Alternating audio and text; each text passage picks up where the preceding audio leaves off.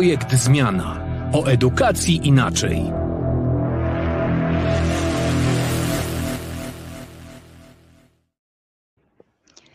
Dzień dobry, dzień dobry. Z tej strony Oktawia Gorzeńska i I Artur Krawczyk, witamy Was bardzo, bardzo serdecznie w ostatnim tym roku, 2022 podcaście, który dla Was przygotowaliśmy. Dzisiaj temat e, naszym zdaniem dosyć e, wyjątkowy z jednej strony, taki zaczepny, powiedziałabym, trochę prowokacyjny, no ale mamy nadzieję, że na sam koniec roku e, wejście w temat szefa może wydać się czymś ciekawym, tym bardziej, że w tej chwili jesteśmy w momencie przerwy od pracy, więc ten dystans być może nam trochę jeszcze w tym pomoże. Tak jest. Ten temat, y, słuchajcie, zainteresował nas, y, kiedy przygotowywaliśmy kilka tygodni już temu, Oktawia, mm, webinar dla uczestniczek i uczestników naszego kursu, który, który poświęcony jest tematyce szeroko rozumianej współpracy mm, w szkole. No i natknęliśmy się na ciekawy materiał, obok którego nie mogliśmy przejść obojętnie. Dodam tylko, że kurs, o którym Artur powiedział, e, jest e, poświęcony dyrektorom i wicedyrektorom szkół, e, a webinar, który przygotowywaliśmy, dotyczył tego, jak wzmacniać potencjał szkolnych liderek i liderów. No i właśnie wtedy wpadł w nasze ręce artykuł w Forbesie, który mówi o głównych grzechach polskiej kadry zarządzającej według pewnego badania. To badanie mm, zamieścimy w linku pod naszym nagraniem. No i nie ukrywam, że ten artykuł wydał nam się bardzo interesujący, no i oczywiście też niestety dosyć smutny. Tak jest, tak jest. Wzbudził w nas y, niepokój, choć w gruncie rzeczy, jak zaczęliśmy sobie analizować y, treść i odnośniki do, do badania, o którym wspomniałeś i którym się podzielimy, no to gdzieś nam się jawił taki obraz, y, z którym dosyć często można w polskiej rzeczywistości, rzeczywistości zarówno biznesowej, jak i w ogóle w organizacjach, które e, mają jakąkolwiek strukturę i zatrudniają więcej niż, niż jedną czy dwie osoby, e, że to zjawisko, czy też e, trudności, a jak powiedziałeś, grzechy, które się pojawiają w ramach zarządzania taką czy inną strukturą, no nie są takie, nie są takie niespotykane i często można je zaobserwować. I pomyśleliśmy, że podzielimy się tym właśnie, o czym mówi to badanie z jednej strony, a z drugiej pójdziemy też troszeczkę w świat edukacji, bo tak jak wspomniał Artur, badanie dotyczy, nie, nie dotyczy świata edukacyjnego, ale oczywiście my możemy znaleźć różne, różne odniesienia.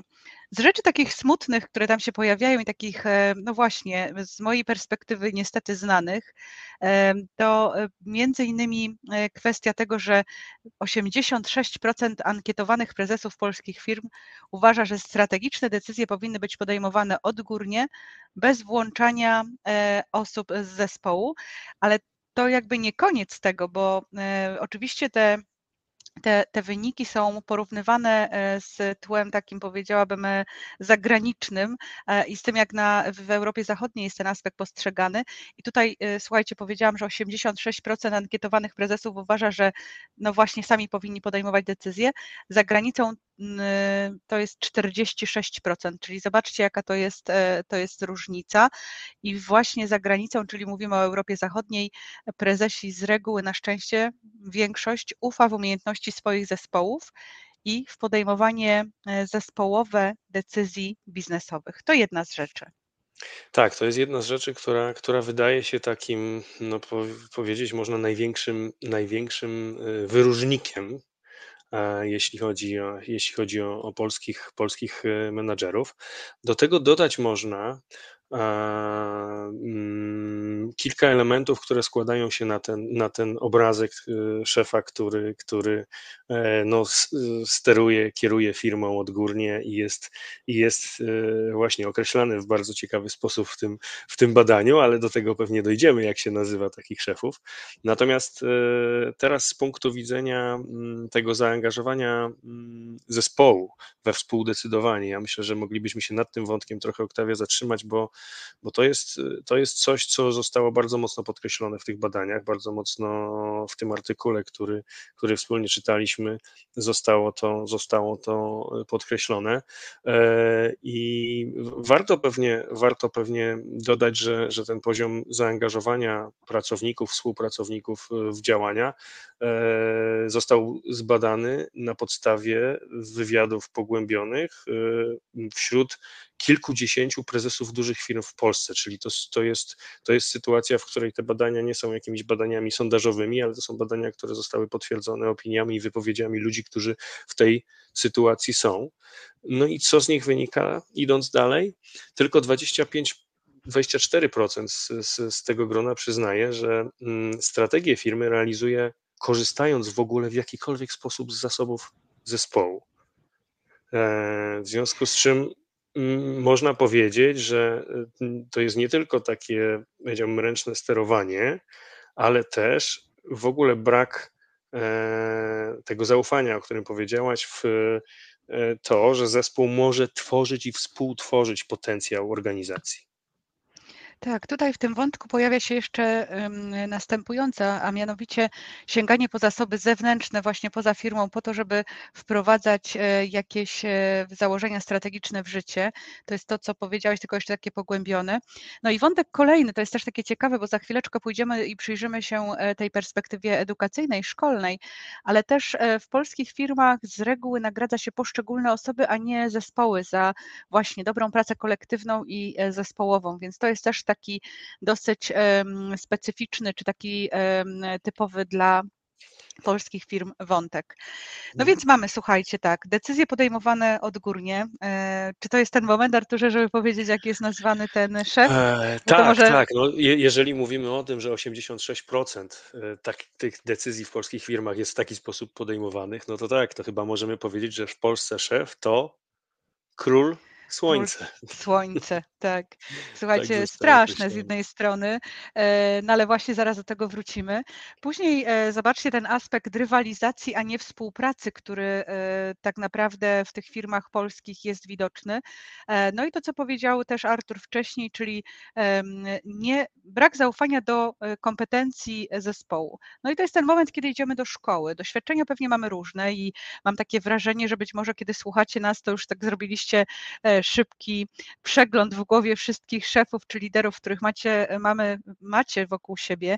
E, ja nie ukrywam, że kiedy czytałam ten artykuł, to nad tym się zastanowiłam. Zastanowiłam się też oczywiście nad sobą, bo e, mam to doświadczenie dyrektorowania e, szkole, przewodzenia społeczności, ale też dzisiaj no, jestem liderką w kilku zespołach, więc faktycznie, wiecie, to określenie król słońce, to autorytarne decydowanie, to sięganie poza zasoby zespołu, to jest coś, co mnie zawsze zastanawia, zastanawia właśnie, jak to zrobić, żeby tak nie było.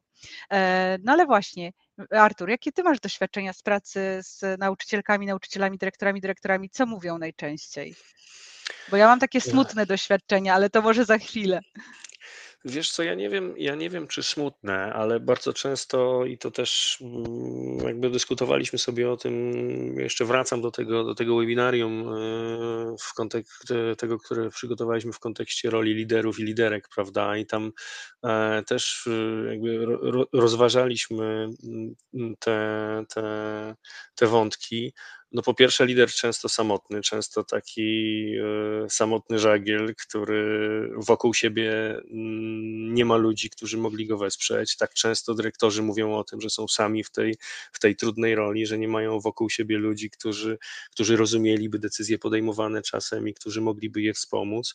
E, brakuje w środowisku, myślę sobie, szkolnym też bardzo często tego, że dzielimy tą odpowiedzialność za zarządzanie na przykład szkołą, że, że mamy wokół siebie osoby, z którymi możemy podzielić się zarówno problemami, jak i poddać pod dyskusję pewne decyzje. To już dochodzimy do tego momentu zarządzania placówką, prawda? Takiego strategicznego, w którym kierunku pójść, co, jakie zmiany zaproponować, jakie usprawnienia być może.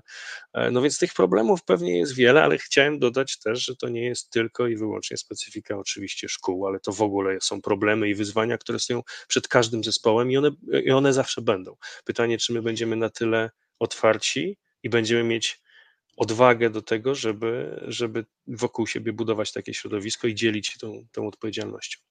Do rozwiązań za chwilę pójdziemy. Ja nie ukrywam, że chciałam trochę pogrzebać jeszcze w tym, e, taki, w tym temacie, bo powiedziałeś właśnie o tej samotności, mm, która faktycznie pojawia się. Ja też nie ukrywam, że często e, słyszę od dyrektorów, że właśnie są przemęczeni i to jest zrozumiałe, bo jesteśmy w sytuacji mm, permanentnego e, kryzysu, który trwa, no ten rok 2022 dla wielu osób był bardzo, bardzo, bardzo trudny, ale też właśnie z drugiej strony ja bardzo często obserwuję, zresztą mamy okazję bywać w różnych miejscach, przy różnych wydarzeniach, że jest coś takiego.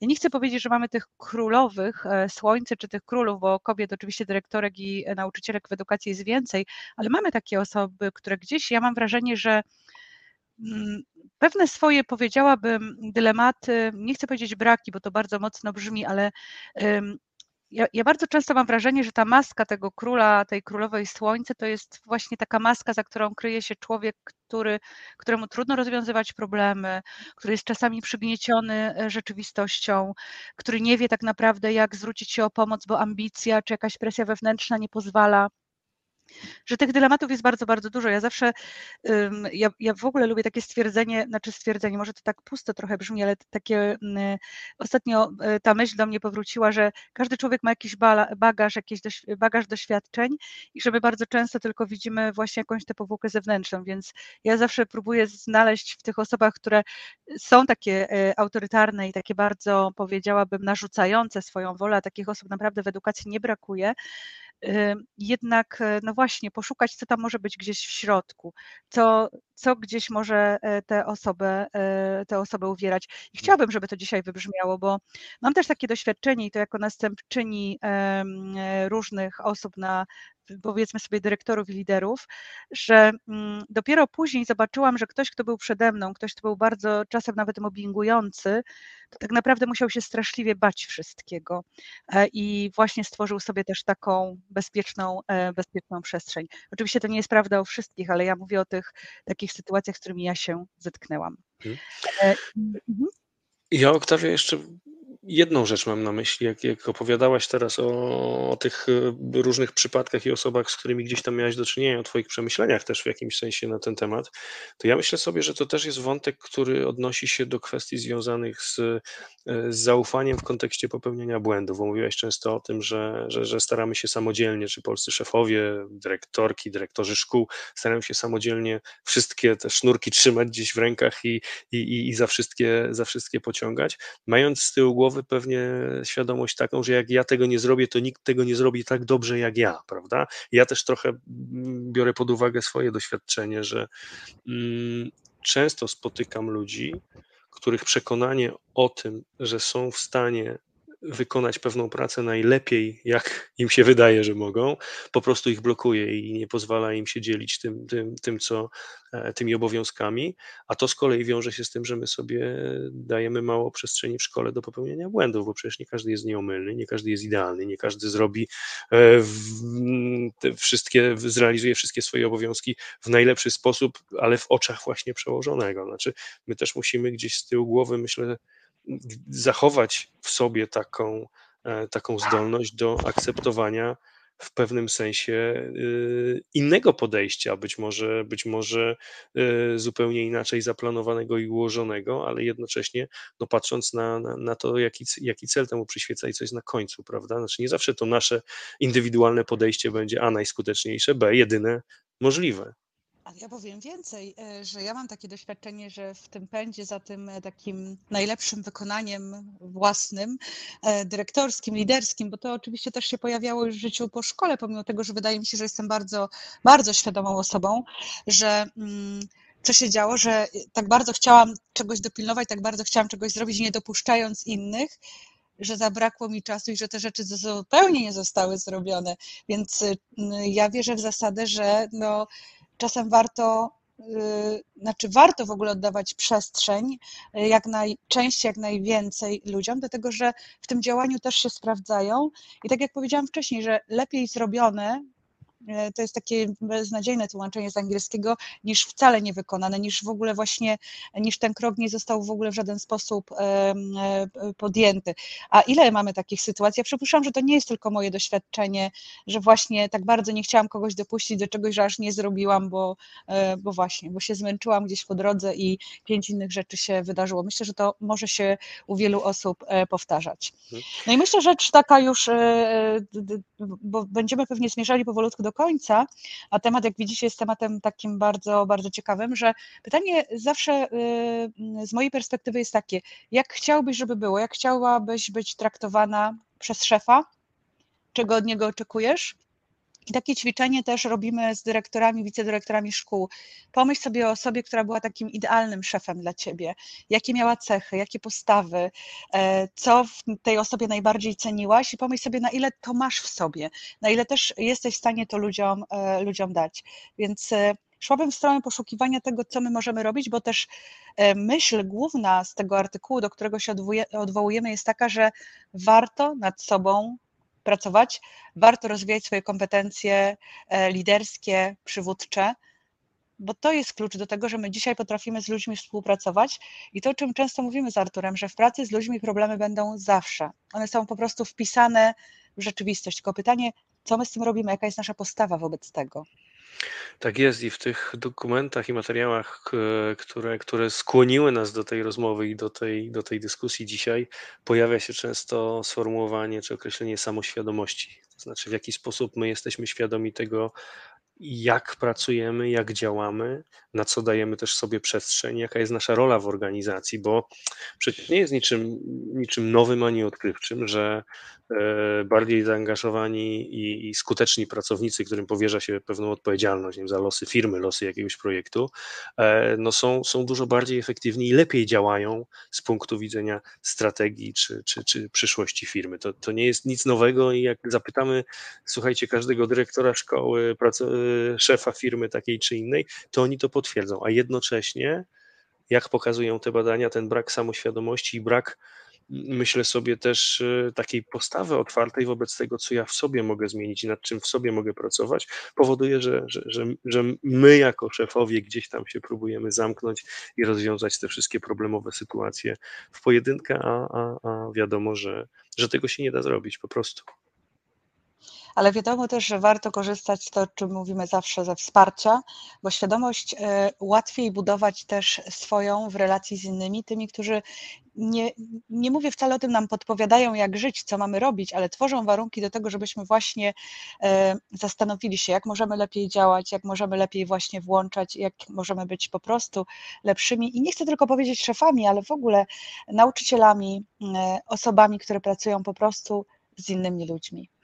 Jak twierdzą autorzy tego badania, już na koniec dodam, żeby też coś pozytywnego zostało z tego, z tego naszego, z tego naszego rozmowa. Na temat, na temat tych wniosków z tych badań, e, to tam jest jedna rzecz, która przykuła moją uwagę i myślę, że na której można bardzo dużo zbudować, e, jeśli chodzi o relacje też wewnątrz firmy i w ogóle relacje w szkole, że potrafimy wyjątkowo dobrze przyjmować feedback.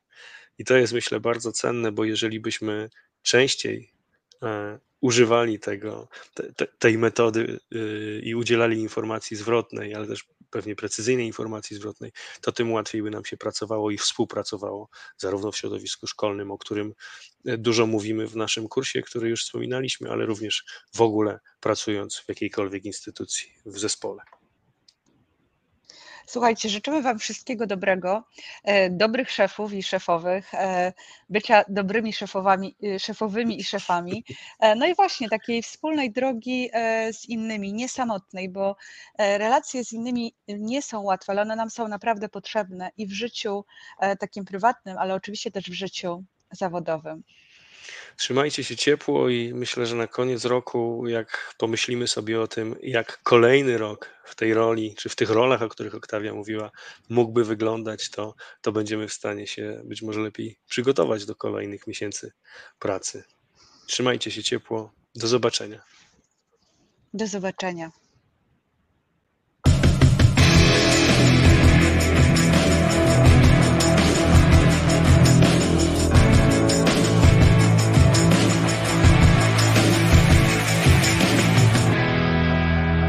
Projekt Zmiana. O edukacji inaczej.